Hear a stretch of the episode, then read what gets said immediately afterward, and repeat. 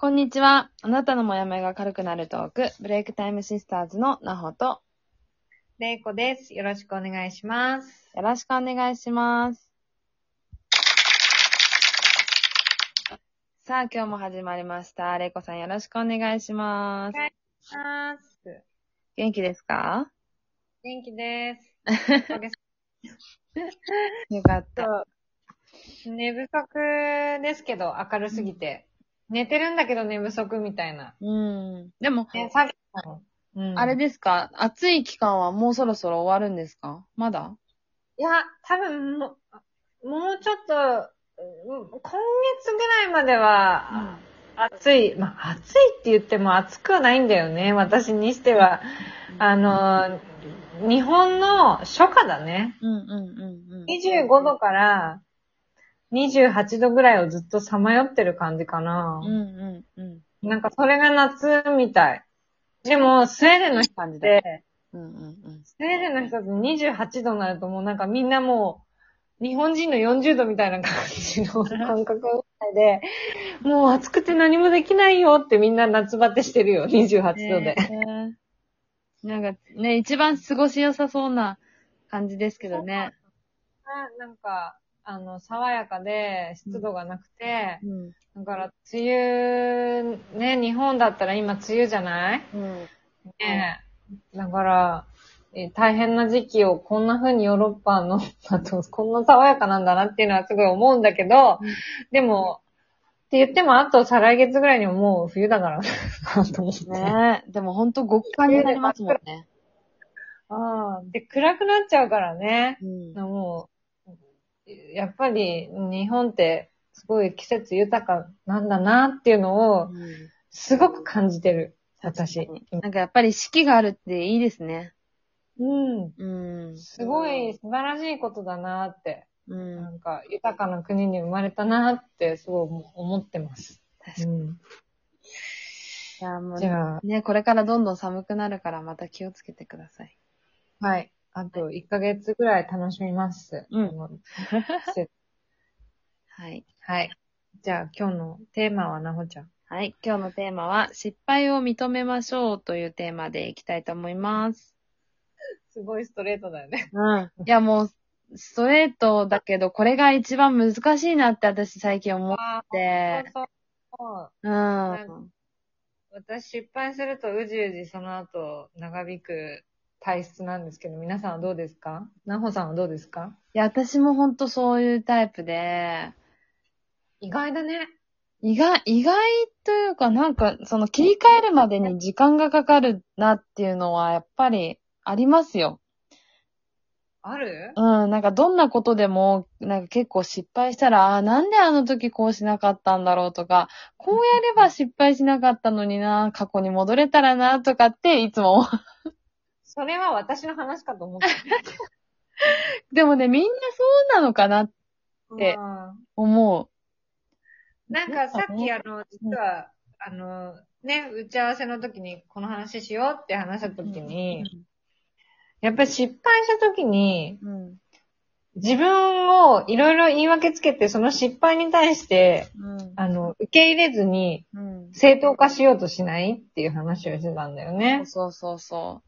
いや、実際に私はもうそうだから、うん。うん、なんいやわか。引きずってしまう気持ちと、いやいやいや、失敗したのはこうだったから、うんこうしたから、ね。まあ、い、いて仕方なかった、みたいな。そう、あれがあったんだからしょうがないじゃないそうそうそうそうってなんか言うんだよね。そもう一人の人が。う。うん。でも、一方ではこっちの人がもう痛い痛い痛い痛い。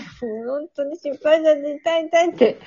で、まあ、正当化してる人っていうのは多分、うんすごい、あの、なんていうかな。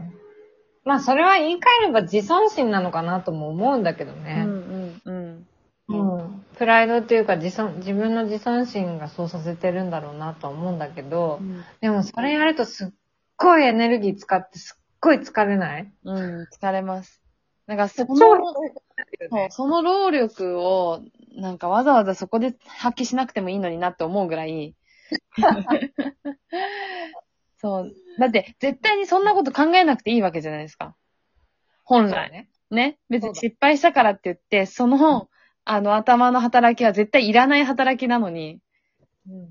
なぜかそこの頭が動いちゃうんですよね。うん。失敗したことを認めたくないから。うん。うん。でも失敗した時って、うん。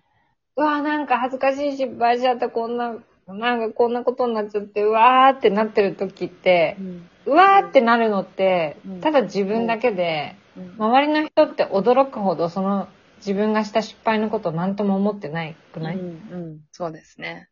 自分だけが気にしてるんだよね。そうそうそうそうそだから、やっぱり自分、自分次第なところなんだと思うんだよう。うね。んうんそれをどうやって挽回するのか。うん。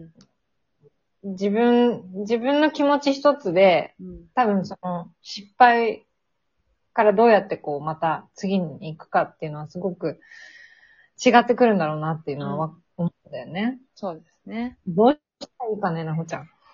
やっぱりもう、失敗したら、もう素直に自分の失敗をちゃんと認めてあげるっていうことですよね。そのままの感情を受け入れてあげるっていうこと。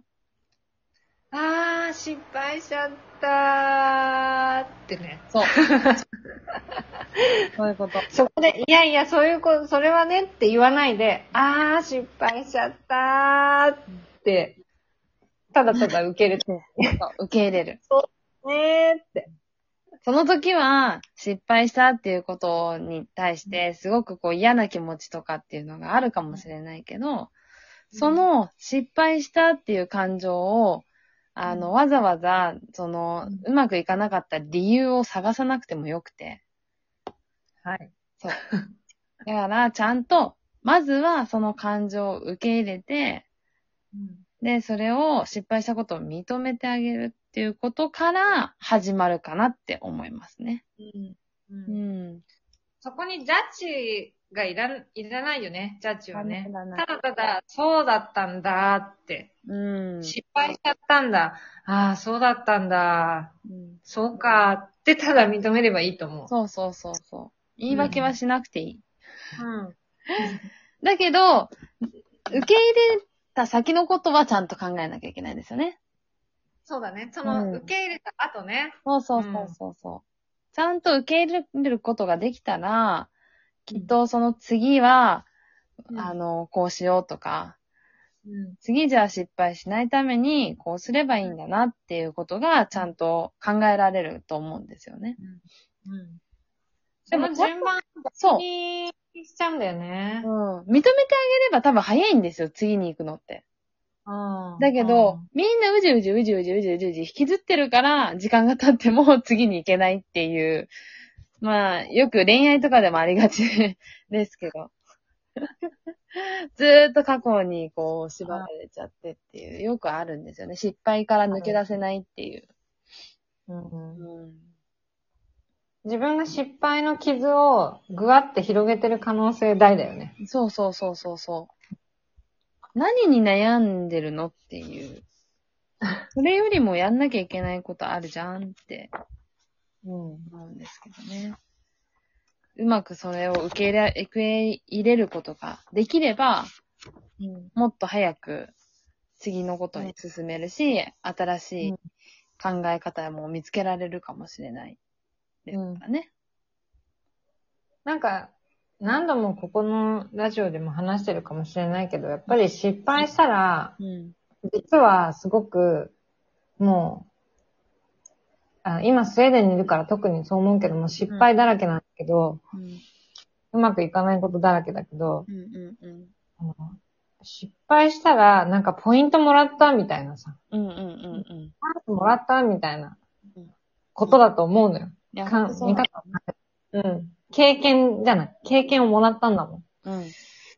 だから、あの、すごい、それ、そこまでに達するのは難しいけどね。でも、ああ、なんか一つ経験できたんだってうん。思え、思えるといいね。そうですね。うん。だし、失敗したら必ずいいことも次待ってると思うから、まあ必ず成功するとは言わない。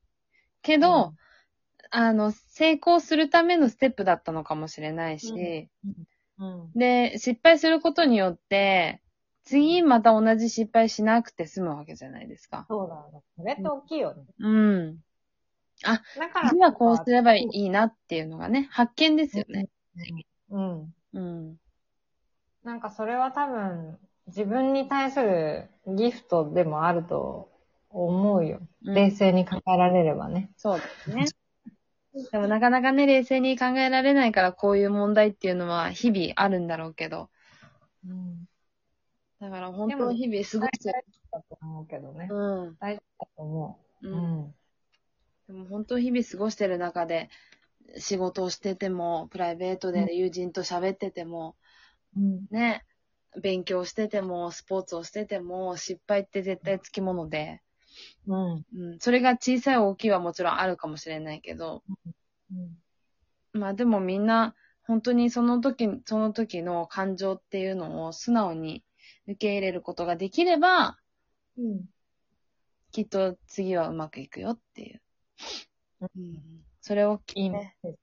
今日ラジオを聞いてくれてる人は、失敗した時に感情をちゃんと認めてあげるっていうことをね、意識していただければなと思います。はい。終わりの時間が近づいてきました。はい。はい。また、ぜひ次回も聞いてください。はい。このトークを聞いていいなと思った方は、いいねやネギスタンプを押していただけると嬉しいです。Twitter やインスタでも、日々のモヤモヤがふわっと軽くなるヒントを配信しています。ぜひフォローしてください。